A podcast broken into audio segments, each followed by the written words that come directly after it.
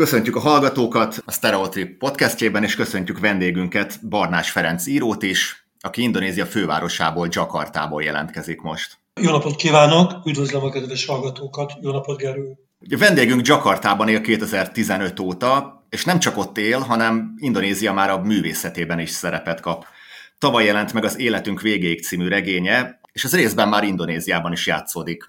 És én azért kértem meg, hogy beszélgessünk, mert olyan helyszínek szerepelnek ebben a regényben, Indonéziában, kifejezetten Kelet-Indonéziában, amik hát magyar irodalomban nagyon ritkán, nem is tudom, hogy egyáltalán volt-e már erre példa, de erre majd egy kicsit később visszatérünk. De először arról szeretném kérdezni, hogy mit csinál Jakartában, és miért ott él? Hát a feleségem révén tartózkodom itt most már több mint 5 éve. Feleségem konzul, és én mint férj kísértem ide el. Nem vagyok állásban, gyakorlatilag itthon ülő író vagyok. Milyen most a helyzet Jakartában? Ugye évelején azért került be a város a hírekbe, mert katasztrofális esőzések voltak, utána jött a koronavírus járvány. Milyen most ott lenni?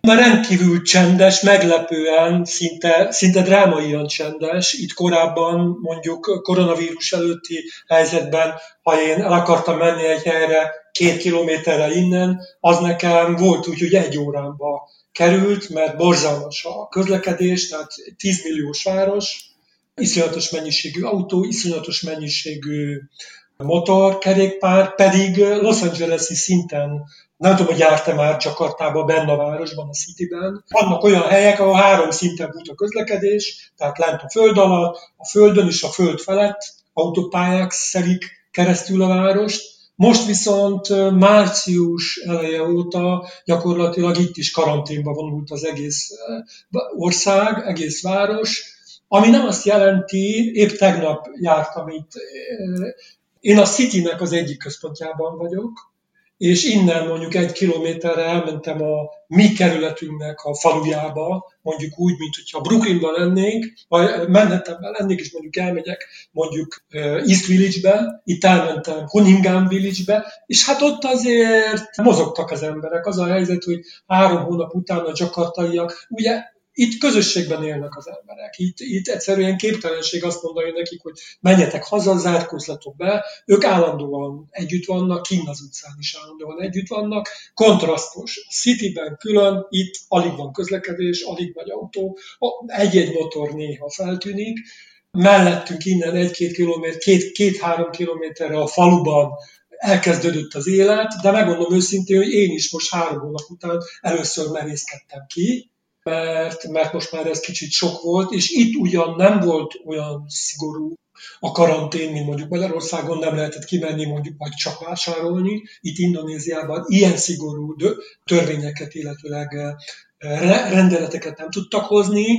Az emberek kimentek, én kinéztem az ablakomból, azért láttam, hogy emberek ott ülnek, egymás mellett 10-20, de alapvetően a város nagyon csendes, egy kicsit ijesztő is ez, azt hiszem. Itt Jakartában ez egy 40 milliós lélekszámra, tehát el lehet képzelni, hogy itt milyen szokott lenni a forgalom. Ez érdekes, hogy rögtön ezt kiemeltem, mert erről szerettem is volna kérdezni, hogy a Jakartának alapvetően az a híre, hogy hát nem egy könnyen élhető hely. Hosszú ideig azt hiszem az volt a legnagyobb olyan város a világon, aminek nem volt metrója. Például, ha jól tudom, ez elmúlt 1-2 évben már megváltozott, de hogy szeret ott élni?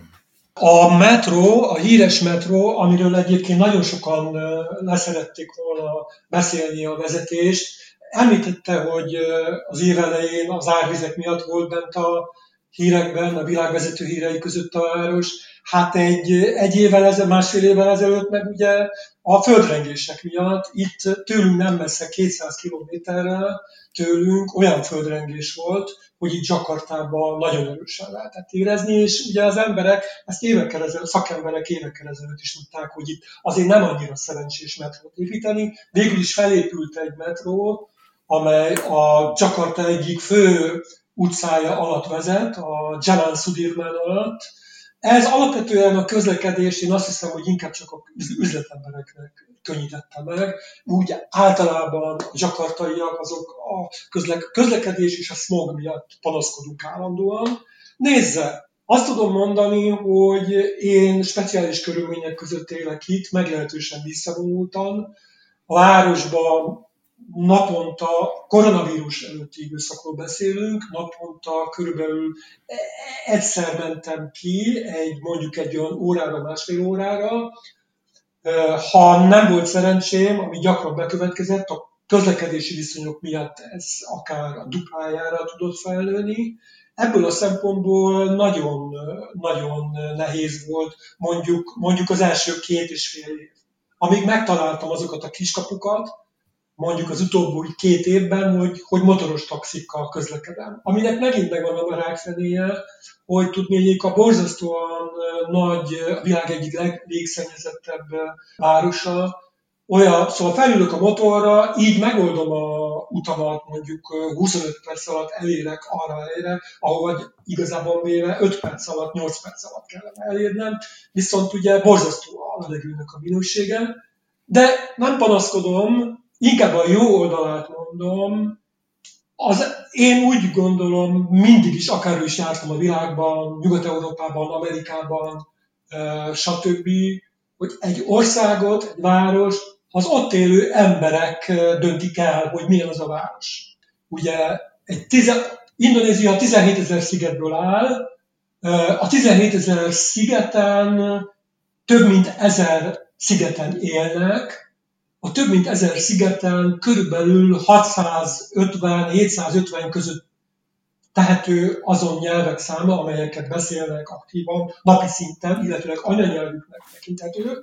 Ezekből az emberekből rengeteg mindenki tódul fővárosba, mert ugye itt van munkalehetőség.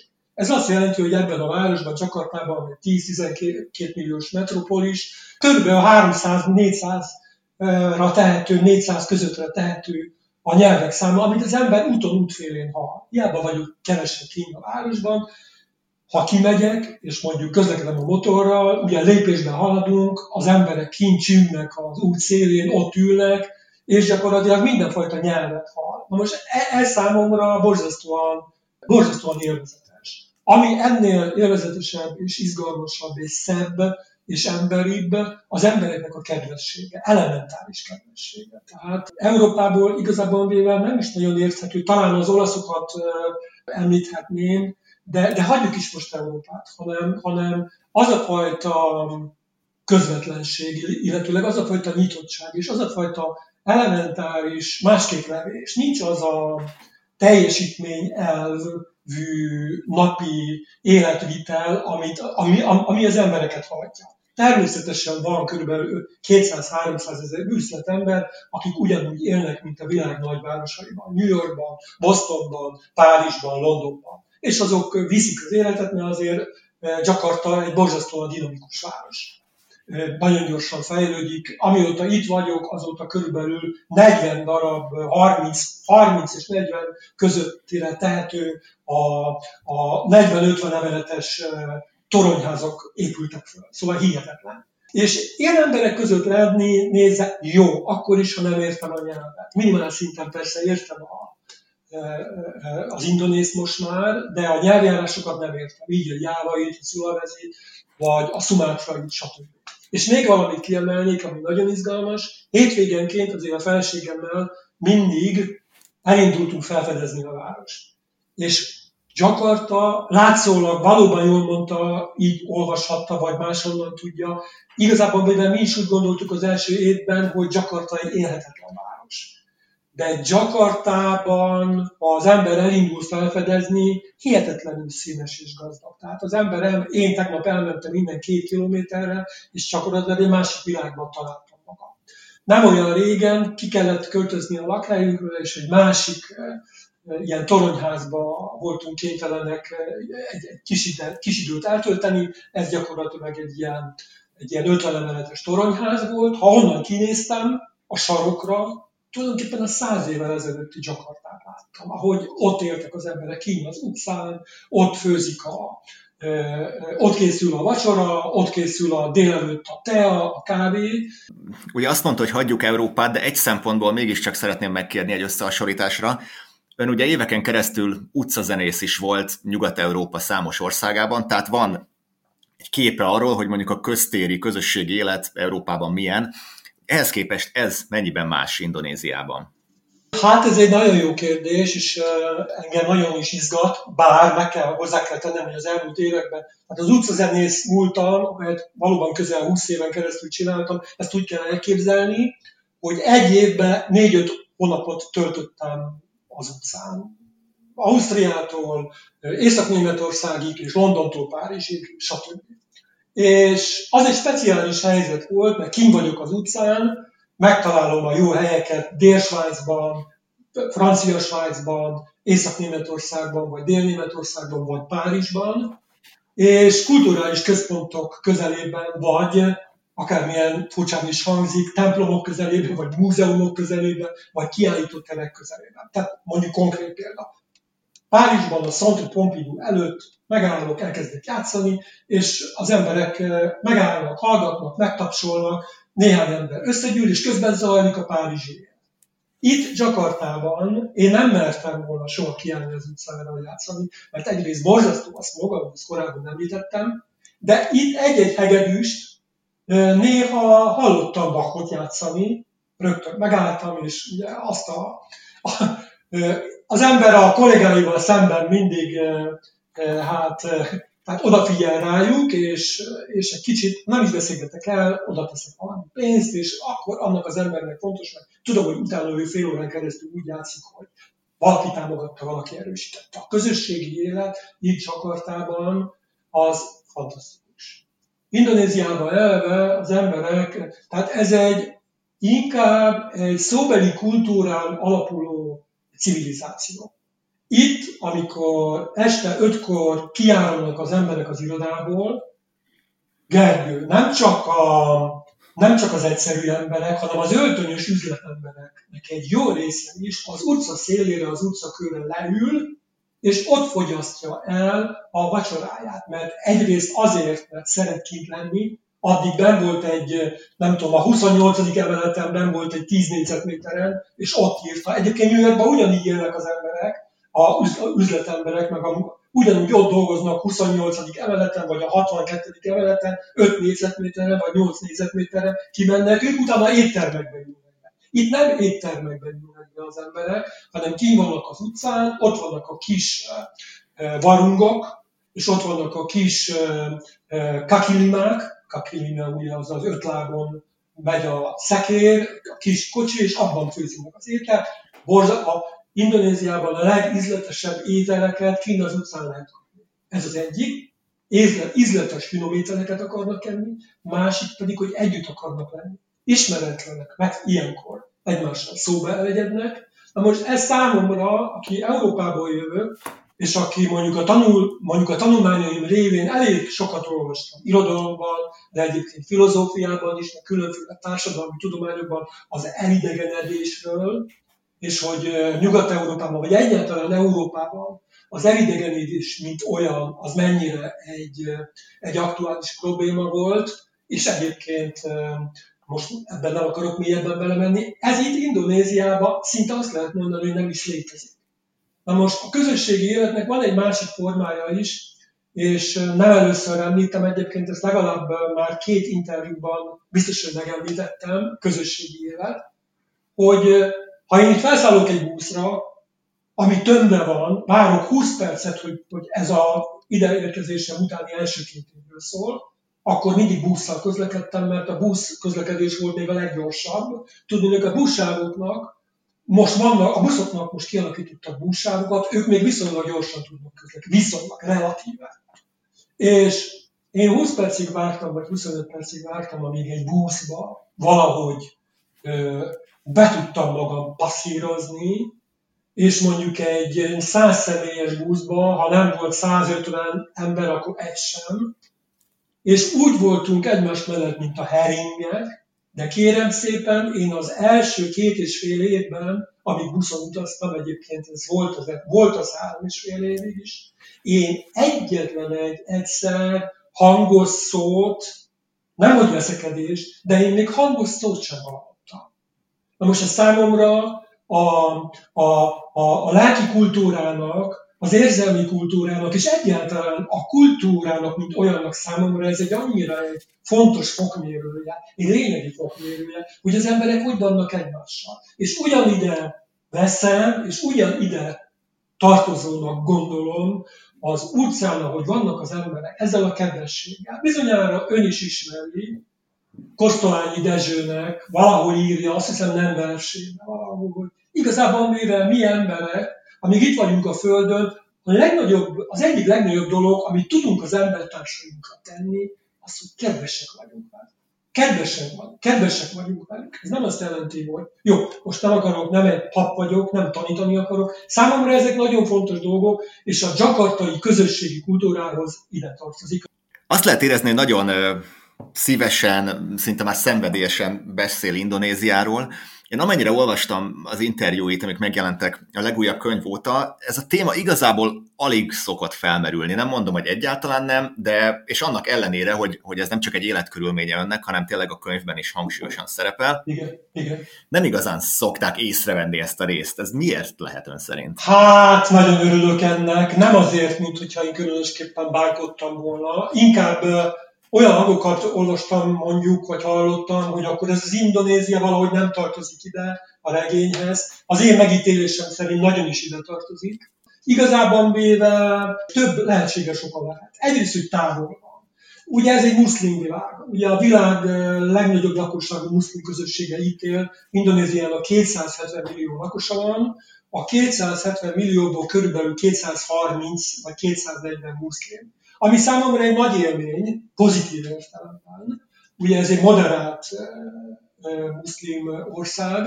Én voltam itt 2006-ban is Indonéziában, akkor egy 2 hónapot töltöttem el, magánúton voltam, és 2010-ben pedig volt itt egy felolvasó körúton, mert megjelent a 9. című regényem indonéziül, és annak volt egy felolvasó körútja.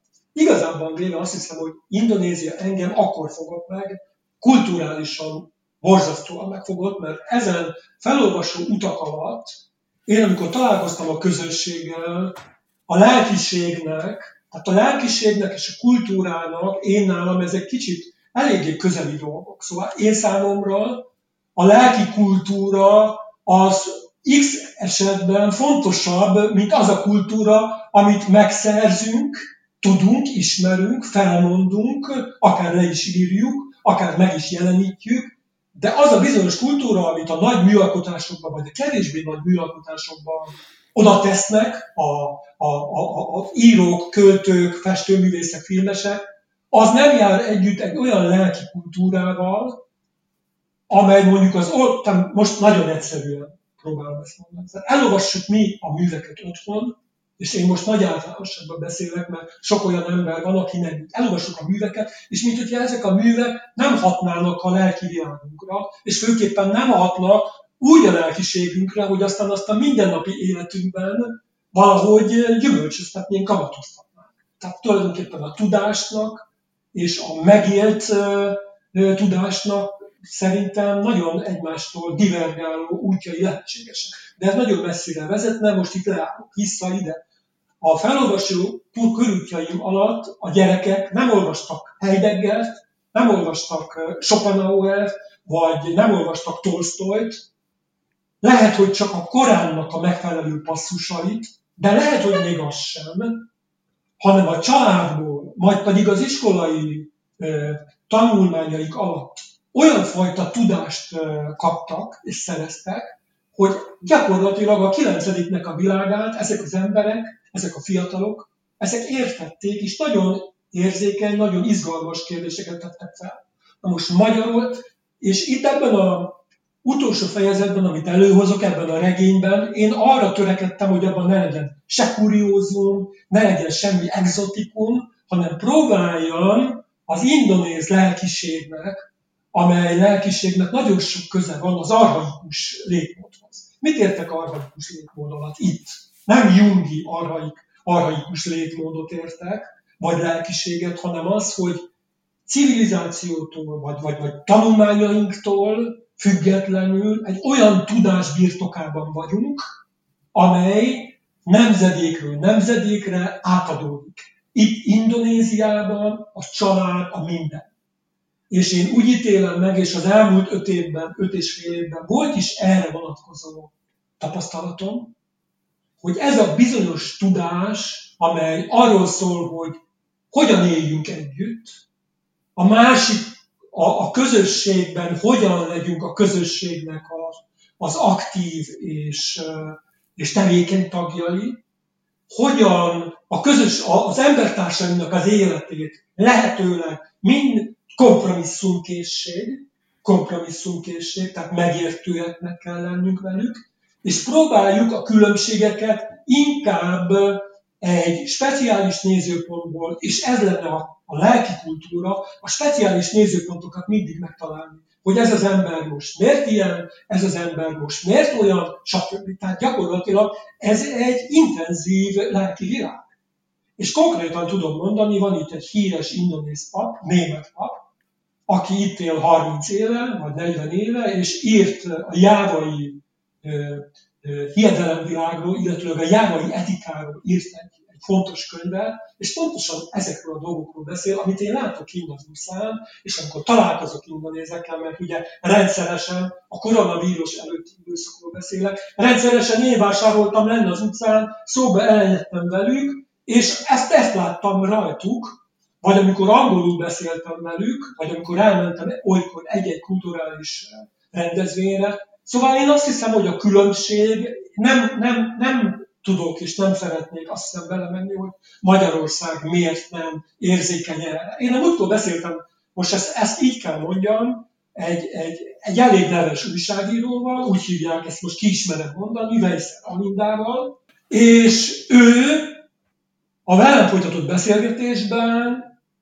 a jakartai fejezetnek, és szerintem a könyv egyik legfontosabb részét emelte ki, ami Jakartában történik, az indonéz szendzsákat emelte ki, a naplementét, ami egy elég hosszú rész ebben a regényben, és erre azt tudom mondani, látja milyen jó, hogy most ideig eljöttem az asszociációs mondatvezetésembe, hogy igenis vannak olyan magyar olvasók, akik érzékenyek erre az indonéz szára, ott a szendzsáról van szó, a naplementéről, hogy ez a naplemente hogy jelenik meg a városban, az utcában, hogy jelenik meg a levegőben, és ez a lelkiség valamilyenképpen hogyan tükrözi azt a megszólalnak itt ugye a iszlám templomokban megszólalnak az imára szóló éneket, a müezzin az imára szóló ének a templomban. És gyakorlatilag van egy olyan pillanat, és ez minden nap lejátszódik egyébként azóta is, van egy olyan pillanat a városban, ahol a trópusokon vagyunk, ugye meleg van, páradús, köröttünk, óceán, itt vagyunk az óceán közepén, ugyan mellettünk a Jávai-tenger, de tulajdonképpen az a részben az Indiai-óceánnak a része, aztán a kicsit elmegyünk arrébb, az Csendes-óceánnak a része. Itt vagyunk az óceánok világában, kis szigetek. Hihetetlen mennyiségű ember együtt. Most gondolja el, hogy Jáván itt élünk, nem sokkal nagyobb Magyarországnál, még nem mértem össze, lehet, hogy körülbelül akkora 160 millió ember él. Hát ezek az emberek folyamatosan együtt vannak, és ezek az emberek folyamatosan érzékelnek valamit abból, hogy mi az, hogy ember, és mi az, hogy lélek. Nem a politikai szempontok szerint elemezzük mindig az embert. Nem feltétlenül a vallási szempontok szerint, és nem feltétlenül a tanultság. Kérem szépen, itt az egyszerű emberrel rengetegszer találkoztam, hogy mindjárt visszatérek a Szendzsához, olyan egyszerű emberekkel, akikkel én gyakorlatilag izgalmasabban tudtam elbeszélgetni, mint olykor egy egyetemi tanárral, amikor éve-holpa összehoz vele a véletlen. Na most ebben a szendzsában az én számomra ott valahol az itteni éghajlat, ez az adottság, ez az egész különösség, hogy ez a jávai kultúra, ez egy külön kultúra, itt előtte hinduk uralkodtak, nem tudom hány száz évig, itt van az arab világ, itt van a buddhizmus, itt elég nagy kínai közösség van.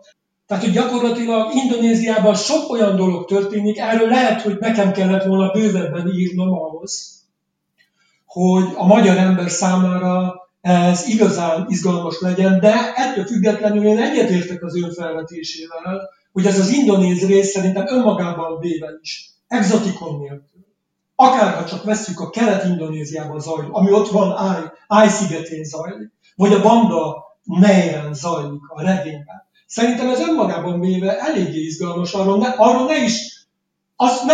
azon én is csodálkozom valóban, hogy ott van, ami egy hihetetlenül, most jelent meg nemrég az a könyv, amely azt arról ír, hogy 1667-ben, vagyis a 17. században gyakorlatilag a világ történelmi központja ott egy apró kis sziget volt, nem is lehet látni a térképen, az a neve, hogy Run, és a Run a Fűszer-szigetek 10 szigetéből álló szigetcsoportnak az egyik szigete volt, és ezeken a szigeteken szerecsendiót lehetett termeszteni, és a szerecsendió a 17. században annyira fontos volt.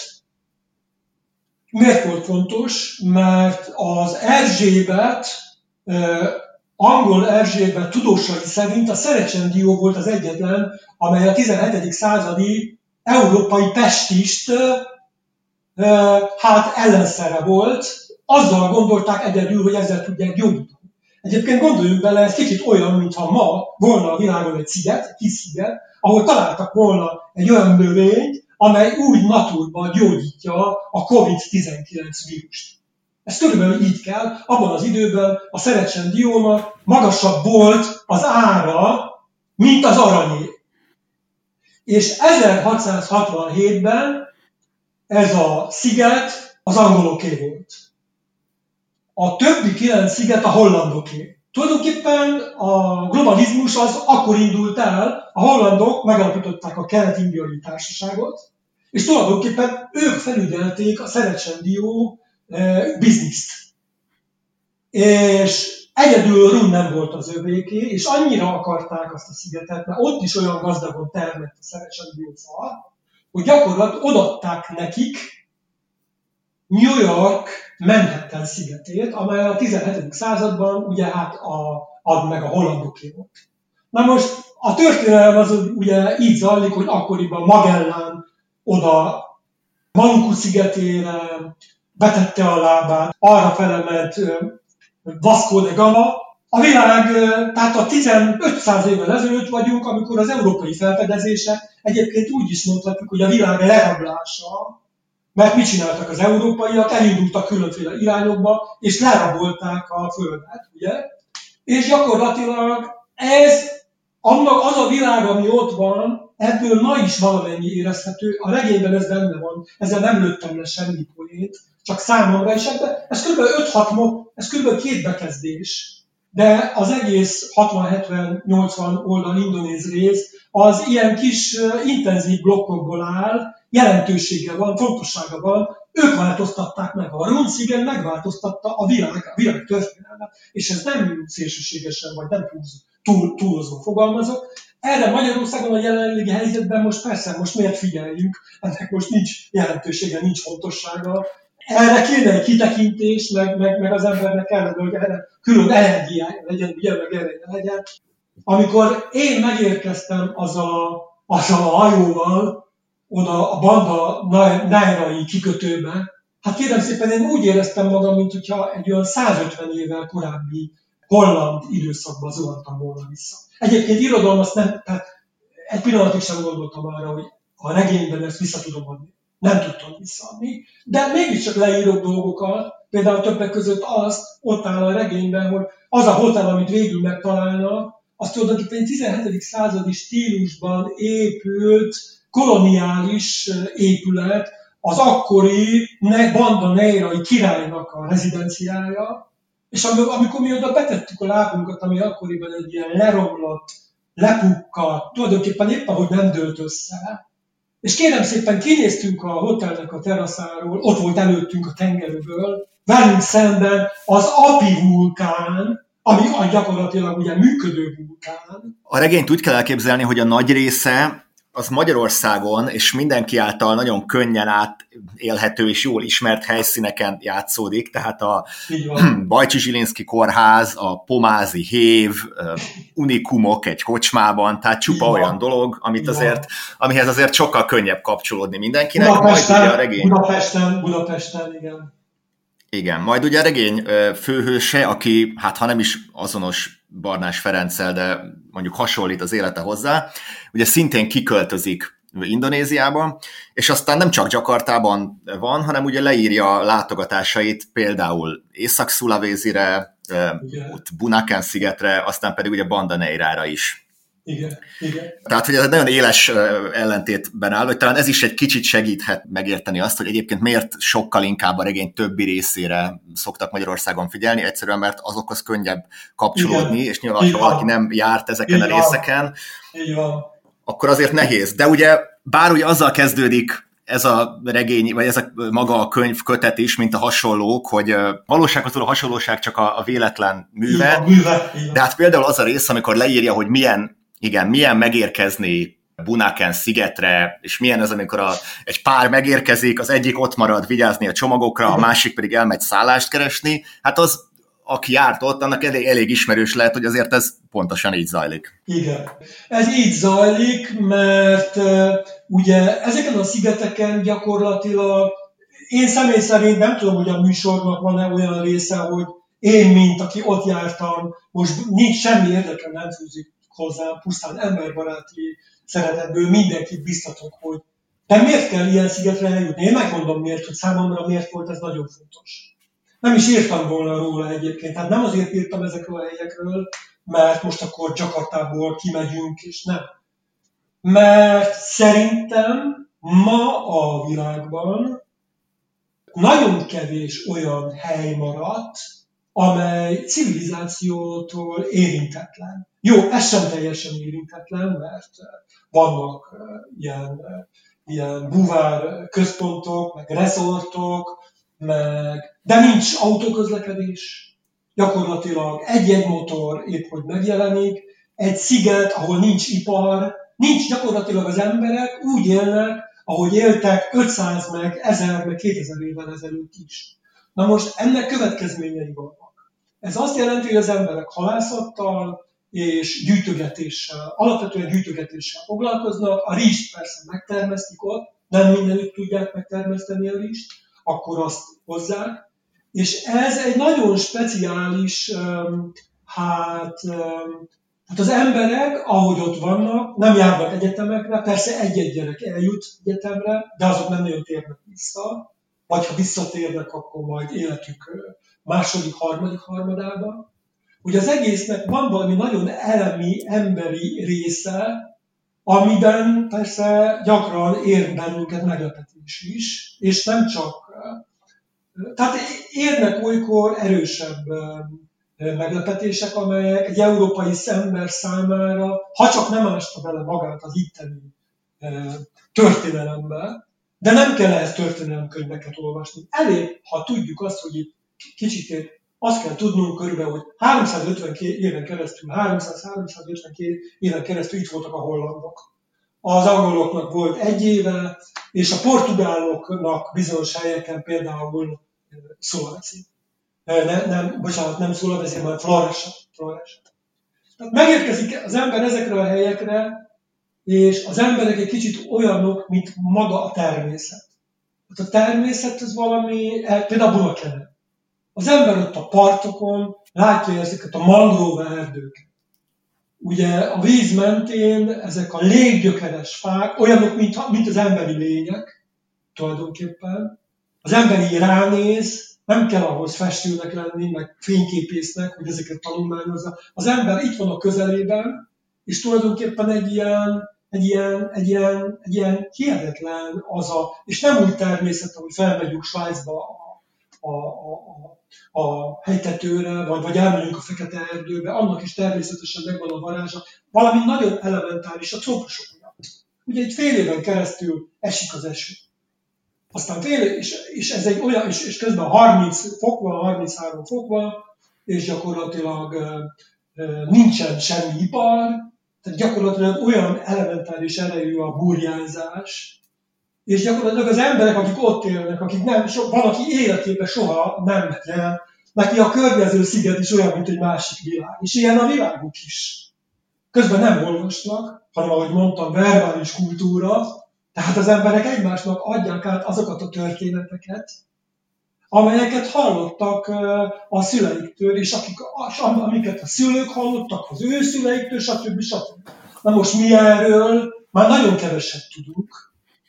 Mi úgy növünk fel, hogy oda teszik kezünkbe a könyvet, megtanulunk olvasni, aztán megszerezzük a műveltséget, de mi van velünk? Most bocsánat, megint nem tanítani akarok, csak a kettőnek a különbségére akarok. Egy egészen halvány, hát nem tudom, szóval egészen halvány fényt vetni azáltal, hogy ahogy ezek az emberek elbeszélik a történeteinket, az ő világukban egész más lesz a világkép. Az ő világukban ők együtt élnek a volt szellemeikkel, az őseikkel. Ugye az egyik helyen, ahol elmegy a hősöm, ez Áj szigetén van, de ez nem csak Áj szigetére jellemző, hanem sok-sok más szigetre is. Ugye, ott egyszer a hős azt veszi észre, hogy valaki éjszakánként kiáll egy ilyen kőhalomhoz, amiről azt hiszi, hogy egyszerűen csak egy kőhalom. Az tulajdonképpen egy áldozati hely. És aztán később kiderül, nem akarom lelőni a poént, a lényeg az, hogy ők a régi szellemeikkel együtt élnek. Na most én például nagyon szeretném, hogyha a mi kis országunkban mi az őseinkkel, mondjuk, bocsánat, hogy ennyire mulatságosan fejezem ki magam, egy kicsit szorosabbra vonnánk velük így a kapcsolati szálakat. Mert rendben van, kimegyünk halottak napján, idáig rendben van, és nagyon sok olyan közeli emberem van, vagy ismerek olyan embereket, közöttük néhány közeli, akik számára mondjuk a halott költők, azok mindennapi lények ott vannak velük. És biztos vagyok benne, hogy sok-sok ember számára is, de úgy unblock, úgy azért alapvetően nem az jellemző ránk, hogy a régi világainkkal olyan nagyon szok. Na most itt nagyon erős ennek a tradíciónak, ennek a archaikus világnak a mindennapokban megragadható és mindennapokban követhető lenyomata. Az említett helyszínek, amik szerepelnek a könyvben, ezek ugye feltehetően már azért évekkel korábbi utazásoknak az élményanyaga. Azóta sikerült-e olyan helyére, olyan részre jutna Indonéziának, amiről mondjuk érdemes lenne esélni, vagy amit akár ajánlana, hogy ha valamikor majd lehetséges megint utazni, amit szintén ajánlana, hogy érdemes oda elmenni? Hát igen. Hát nézze, először említeném megint csak a Kelet-Indonézia, nézze, jelen pillanatban a Lonely Planet ajánl, teljesen véletlenül jutott el hozzám az információ, jelen pillanatban a Lonely Planet ajánlásai közül Kelet-Indonézia áll az első helyen a világban. Ugye a leginkább felfedezésre érdemes terület. Úgyhogy megint Malukut mondom, a Fűszer-szigeteket. Ternate, Tidore. Az tulajdonképpen messzebb van, mint bizonyos tekintetben ilyen messzebb van, egészen közel van már Papuához. Olyan a világ, olyan megérkezik oda az ember, és gyakorlatilag olyan, mintha 100 évet visszament volna. Vannak autók, de úgy az egésznek a hangulata, az egésznek a világa. Vagy mondok egy példát, ami szerintem egyáltalán nem mindennapos, mondjuk Ternate és Tidore, ez két vulkán. Ternatével szemben van Tidore, az körülbelül, tehát olyan, mintha a Balaton felvidéket kell elképzelnünk, ott vannak ugye a tanulhegyek, csak ez ugye sokkal magasabbak, és a tengerből jön ki az összes. Tehát gyakorlatilag körbe tenger van. Az ember olyan, mintha a paradicsomban lenne. Halmahérát említeném a következőt, ami Tidoréről kell átmenni egy újabb szigetre, Halmahérára. Hát az egy nagyon erős terület. Én egy picit, soha életemben nem voltam Dél-Amerikában, de úgy éreztem magam, mintha Dél-Amerikában lennék, mert valahogy az emberek, ahogy ott száguldoztak a kis taxis buszokkal, és elvittek mondjuk a Csendes-óceán partjára, ahol az ember olyan fákat lát, hogy gyakorlatilag azt hiszi, hogy az óriások azok tulajdonképpen visszaköltöztek ide a földre, csak éppenséggel most lemerevedtek, és ilyen fákként adják elő magukat, olyan szoboralkotások, amelyek lélegeznek, és amelyek gyakorlatilag 20 méteres kitüremkedésekkel vannak ott a levegőben, a szikláknál, és aztán amikor elindul a Csendes-óceán fölfele, de a Csendes-óceán egyébként, hogyha jön fel a dagály, hát akkor az azért eléggé intenzív tud lenni, hogy az ember azt érzi, hogy tulajdonképpen egy más bolygón van. Hát lassan a beszélgetésének a végére is érünk. Köszönjük szépen Barnás Ferencnek Jakartából az érzékletes beszámolót, és valószínűleg elég sok embernek hozza majd meg a kedvét, hogy meglátogassa ezeket a helyeket, amiket remélhetőleg aztán lesz is erre lehetőség belátható időn belül. Köszönjük szépen a beszélgetést még egyszer. Én köszönöm, hogy meghívott, és köszönöm, hogy meghallgattuk. Viszontlátásra.